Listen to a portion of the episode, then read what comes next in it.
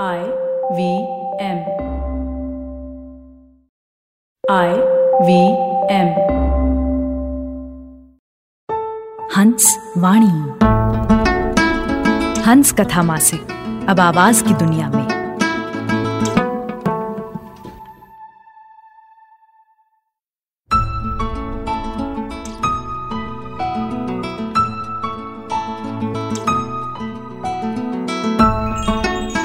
आप सुन रहे हैं हंसवाणी। पेश है अनघा जोगलेकर की कहानी, ए जमूरे हाँ उस्ताद, जिसे आवाज़ दे रही हैं जश्न कलम की कलाकार शाश्विता शर्मा।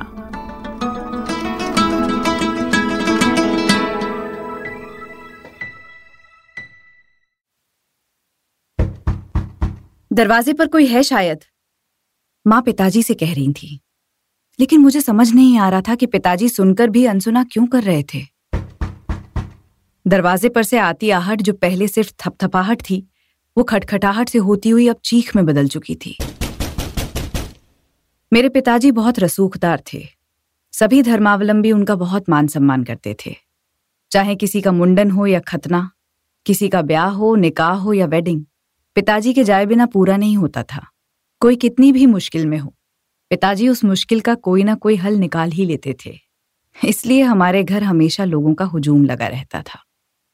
फिर भी आज पिताजी दरवाज़ा नहीं खोल रहे थे जो मेरी समझ से बाहर था। हमारे बड़े से घर में पहली मंजिल पर मेरा कमरा था, जिसे मैंने बड़े करीने से सजाया हुआ था। कमरे में एक तरफ़ कपड़ों की अलमारी थी, दूसरी तरफ़ किताबों की। एक दीवार से सटा मेरा पलंग, जिस पर हमेशा रंग बिरंगे फूलों के प्रिंट की चादर डली रहती। और हाँ कमरे में एक कोने में मैंने एक झूला भी टांग रखा था। सामने वाली दीवार पर एक गोल आईना था और थी दीवार पर लटकी एक थर्मोकोल की तख्ती। लेकिन मेरे कमरे तक आने वाली सीढ़ियाँ बाहर से थी। यही एक कमी थी घर के नक्शे में। किचन से निकलकर बाहर आँगन में जाकर फिर सीढ़ियों पर चढ़कर मेरे कमरे तक जाना होता था, जो घर वालों के लिए तकलीफ़ का सबब बना हुआ था। वहीं बाहर से कोई भी आसानी से पहली मंजिल की छत पर आ सकता था। माँ अक्सर पिताजी से कहती, तुम सीढ़ियों का मुँह घर के अंदर करवा दो। एक तो बिटिया का कमरा ऊपर बना रखा है। ऊपर से वो जवान जहान कोई गेट फांद कर सीधे उसके कमरे में पहुँच गया तो हमें पता भी ना चल पाएगा। पिताजी हंसकर सीना ठोक कर कहते किसमें इतनी हिम्मत है जो चोरी छुपे छत पर पहुँच जाए? वो मेरी बेटी है, मेरी। मैं अपने कमरे में रहती तब नीचे क्या हो रहा है और क्या नहीं, मुझे पता नहीं चलता। उस दिन भी दरवाजे पर होने वाली आहट पहले तो मुझे सुनाई ही नहीं आई, लेकिन जैसे जैसे आहट बढ़ती गई, मेरे कमरे में दीवार पर लगी थर्मोकोल की तख्ती हिलने लगी। उसके हिलने से एक अजीब सी आवाज़ कमरे में भरती जा रही थी। उस आवाज़ में और उस झूलते थर्मोकोल के बीच मेरी आँखें पेंडुलम हो गई। मैं जैसे उस पेंडुलम से सम्मोहित हो किसी और ही समय में पहुँच गई। कई चेहरे मेरी आँखों के सामने घूम गए। वो बचपन का साथी दीपू, वो हमारा गिल्ली डंडा और पिट्ठू खेलना, वो अमरूद का पेड़ और और उस पर चढ़ते हुए फिसलकर गिरती मेरी सहेली सुरुचि। सुरुचि का गोरा रंग ऐसा था जैसे रोज दूध से नहाती हो। बड़ी बड़ी काली आँखें और उस पर लगा चश्मा, जिसके कारण हम सब उसे चश्मिश चिढ़ाया करते थे। चश्मिश सुनते ही वो खेल अधूरा छोड़कर भागती तो हमारी हँसी उसका पीछा करती। आज सुरुचि का चेहरा सामने आते ही मेरे नाभि के इर्द गिर्द कुछ अजीब सा दर्द होने लगा। पिछली बार हुए दंगों के बाद सुरुचि ने खुदकुशी कर ली थी। उससे आखिरी बार मिलने की मेरी इच्छा भी अधूरी रह गई थी। जब तक माहौल थोड़ा ठीक होता और मैं उससे मिलने जाती, तब तक वो, तब तक वो खुदकुशी कर चुकी थी। तब उसकी खुदकुशी का कारण मैं न जान पाई थी। अचानक मेरी आँखों के सामने एक दृश्य घूम गया। दो उघड़ी टांगे और उनके बीच से बहता खून, जो अब जमकर थक्का बन चुका था। अब उन टांगों पर धड़ चिपक चुका था। मैंने थोड़ा और ऊपर देखा तो उघड़ी छाती पर सुरुचि का चेहरा। आह! लेकिन लेकिन मैं तो सुरुचि को आखिरी बार देख भी ना पाई थी।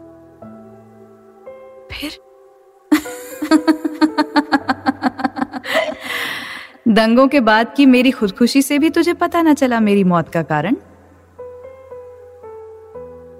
आज उसकी हँसी मेरा पीछा कर रही थी। मैं सेहर उठी। सुरुचि की खुदकुशी के कुछ दिनों बाद, जब माँ के साथ मैं उसके घर मातम पुरसी पर गई थी, तब उसकी माँ ने हमें घर के अंदर दाखिल न होने दिया था। रोते हुए चीखी थी हम पर। अब क्या लेने आए हो यहाँ? क्यों आए हो हमारे घर? बर्बाद कर दिया मेरी फूल सी बच्ची को।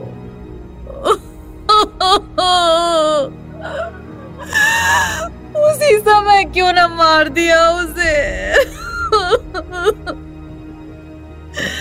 कटे फटे शरीर के साथ। कैसे दिन गुजारे होंगे उसने?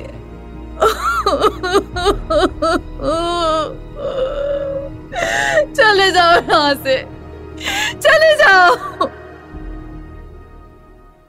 मैं सब सुनकर भी शायद कुछ समझ ही नहीं पाई थी, या समझना नहीं चाह रही थी। लेकिन उसके बाद कितने दिन, कितनी रातें मैंने खौफ में निकाली थी। हर वक्त सुरुचि का चेहरा मेरी आँखों के सामने घूमता, जवाब माँगता सा। क्योंकि सुरुचि के साथ जो कुछ हुआ, उसके लिए कहीं ना कहीं हम भी जिम्मेदार थे। फिर जैसे समय का पर्दा पड़ गया था सुरुचि की याद पर, हम सब अपनी ज़िंदगी में रम गए।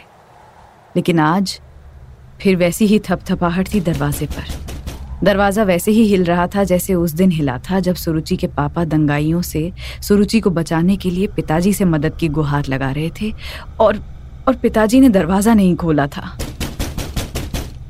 तो क्या आज फिर कोई किसी और सुरुचि के साथ? नई चीखों के साथ पिछले दंगों की चीखें भी मेरे कानों में घुसने को आतुर थी। मैंने अपने कान ज़ोर से भींच लिए। इस बार भी पिताजी ने माँ को दरवाज़ा खोलने से रोक दिया था। तब सुरुचि के पिता मदद मांगने आए थे। आज न जाने किस सुरुचि या आबिदा के अब्बू या भाई दरवाज़ा खटखटा रहे थे, लेकिन आज फिर पिताजी ने माँ को दरवाज़ा खोलने से रोक दिया था। पिताजी जैसा रसूखदार इंसान भी दंगाइयों से डरकर मुझे यकीन नहीं हो रहा था। शहर में दंगा फैला हुआ था। पिताजी ने मुझे मेरे कमरे में जाने से मना किया था, पर कॉलेज का कुछ ज़रूरी काम था जिसके लिए मुझे अपने कमरे में जाना पड़ा। वैसे भी रात में नौ बजे के बाद भैया और पिताजी छत पर आकर बैठने ही वाले थे। इन दिनों छत का रूप बदला हुआ था। सिर्फ़ हमारे घर का ही नहीं, बल्कि पूरे मोहल्ले की छतों का। पहले जहाँ गर्मी के दिनों में छतों पर शाम होते ही पानी छिड़क कर रात तक गद्दियाँ बिछा दी जाती थी और फिर एक छत से दूसरी छत तक अंताक्षरी चलती थी। उन्हीं छतों पर आज रेत से भरी बोरियाँ और पानी से भरी टंकियाँ रखी थी। कुछ उबड़ खाबड़ पत्थर भी इकट्ठे कर लिए थे। हमारा शहर पहले से ही दो हिस्सों में बटा हुआ था। एक पुराना हिस्सा जो अल्पसंख्यक इलाका था और एक नया हिस्सा, जहाँ अधिकांश बहुसंख्यक ही थे। बस हमारे घर के सामने एक अल्पसंख्यकों की झुग्गी बस्ती ज़रूर थी। जब भी राजधानी में, चाहे राज्य की हो या देश की, कोई विवादास्पद फैसला होता तो हमारे शहर में दंगे भड़क जाते। मैं कभी नहीं समझी थी इन दंगों का कारण। आखिर कल तक भाई भाई की तरह रहने वाले, एक दूसरे के त्योहारों में साथ देने वाले, खीर और बताशे बांटने और साथ में खाने वाले यकायक एक दूसरे के खून के प्यासे कैसे हो सकते हैं? ये मेरे लिए एक गुत्थी थी जो आज तक नहीं सुलझी थी। दिन में भड़का दंगा रात होते तक भयानक रूप ले चुका था। धारा 144 लगा दी गई थी, फिर भी दंगा काबू में नहीं आ पाया था। मैं अपने कमरे में ही थी कि अचानक मुझे मेरे कमरे में लगे आईने में आग की लपटें दिखाई दी। मेरी चीख निकल पड़ी, लेकिन मेरी चीख नीचे से आती चीख में दबकर खत्म हो गई। मैं कमरे से बाहर आने का साहस न कर सकी। पिताजी और भैया छत पर आ चुके थे। पानी की टंकियाँ खुल चुकी थी, रेत की बोरियों के मुँह भी खोल दिए गए थे। भाई ने मेरे कमरे के दरवाजे पर हल्की सी दस्तक दी। गुड़िया, अंदर ही रहना, और डरने की बात नहीं है। पिताजी और मैं, हम दोनों ही छत पर हैं। मेरी आवाज़ हलक में ही अटक गई। और और माँ? माँ नीचे ही है। किसी को तो नीचे रहना भी ज़रूरी है ना? वैसे भी यदि आग लगी तो नीचे से ऊपर ही आएगी। ऐसे में माँ नीचे से आग पर पानी और रेत डालेगी और पिताजी और मैं छत से। लेकिन लेकिन माँ अकेले कैसे संभालेगी? मैं भी नीचे नहीं, तुझे कहीं जाने की ज़रूरत नहीं है। तू कमरे से बाहर नहीं निकलेगी, समझी ना? दीनू काका है नीचे माँ की मदद के लिए। मैं बेबस कमरे में बैठी रह गई। आईने में आग का भीषण स्वरूप देखती रही। हमारे मोहल्ले में दो तीन घर पूरी तरह जलकर भस्म हो गए थे। आईने में दिखती ये आग की लपटें पड़ोस के घर की थी। दंगाई मशाले ले आगे बढ़ रहे थे। अब शायद हमारे घर की बारी थी कि तभी पुलिस की कई गाड़ियाँ सायरन बजाते हुए आती दिखाई पड़ी। दंगाई अचानक कहीं छुप गए या शायद गायब ही हो गए। पुलिस ने हमारे मोहल्ले में ही अपनी छावनी डाल दी थी। पुलिस के आते ही दरवाजे पर होती दस्तक भी बंद हो गई थी। पिताजी, भैया और मैं, हम तीनों ही छत से नीचे उतर आए। लेकिन नीचे आते समय छत की मुंडेर से दरवाजे के ठीक सामने पड़े कटे हुए हाथ और धड़ हमने देख लिए थे। वो देख मेरा खून जम गया था। ऐसा विभत्स दृश्य मैंने पहली बार ही देखा था। रात आँखों में ही गुजर गई। दिन निकलने के बाद भी हम सब डरे सहमे से थे कि तभी फिर दरवाजे पर दस्तक हुई। दरवाज़ा फिर हिल उठा। इस बार मैंने पिताजी से कहा, पिताजी, दरवाजे पर कोई है? सुना मैंने। तू चुप करके माँ के पास बैठ जा। लेकिन पिताजी, कोई मदद मांगने आया है। मैंने क्या कहा, तूने सुना नहीं? पिताजी की डांट दरवाजे की दस्तक पर भारी पड़ गई। फिर भी मैंने खिड़की का पर्दा हटाते हुए झाँक कर देखा कोई छोटी बच्ची थी।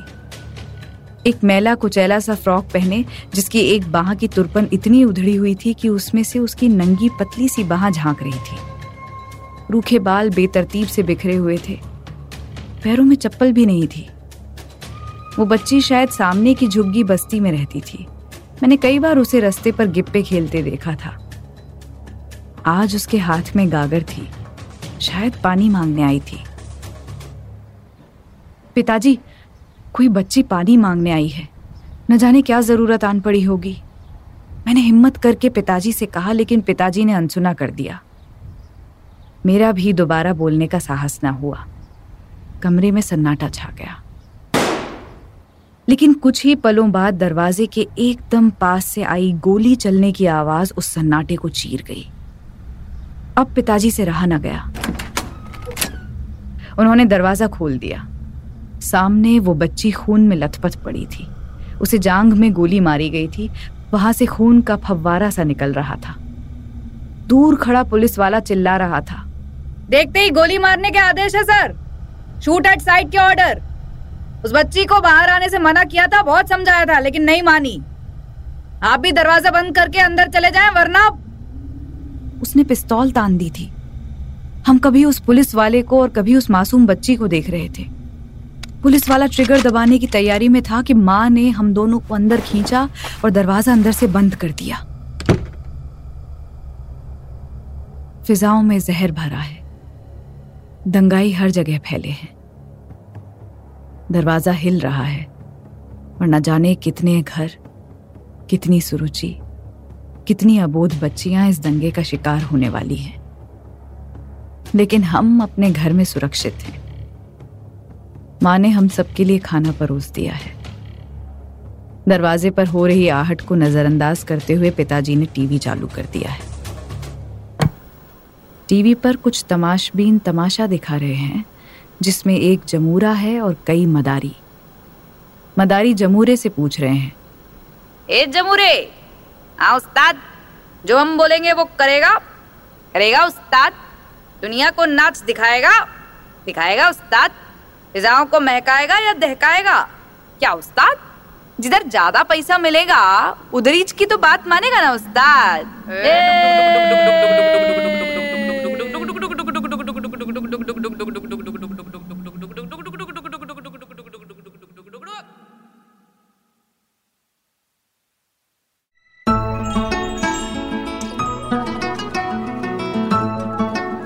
आपने सुनी जश्न कलम की कलाकार शाश्वता शर्मा की आवाज़ में अनघा जोगलेकर की कहानी, ए जमूरे हाँ उस्ताद। ये कहानी हंस कथा मासिक के जून 2021 अंक में प्रकाशित हुई थी। सुनिए हंस वाणी को हंस हिंदी मैगजीन डॉट इन पर या I V M podcast app और वेबसाइट पर या फिर अन्य पॉडकास्ट ऐप्स पर। आशा है इस नए सफ़र में हमें आपका प्यार और साथ मिलेगा।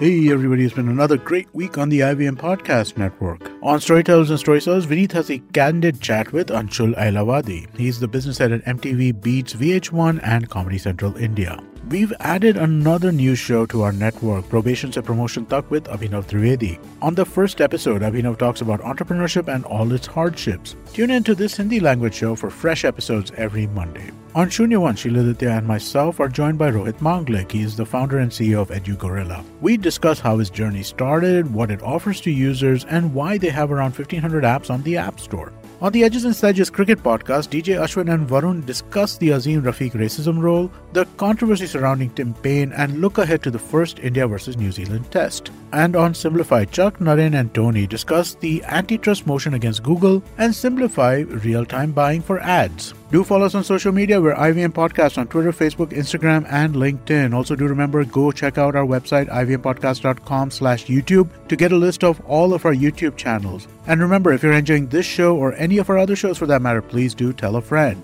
And finally, we would like to thank our sponsors on the network this week Cred, Bank of Baroda, HDFC Mutual Fund, CoinSwitch, Kuber, Intel, and Oxfam India. Thank you so much for making this possible. Do you wonder why China does the things that it does? Or want to know how we could improve online privacy?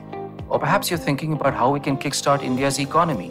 If you'd like to search for the answers to such questions, check out All Things Policy, a daily public policy podcast that covers everything from employment figures to aircraft carriers. Tune in from Monday to Friday for new episodes and fresh takes.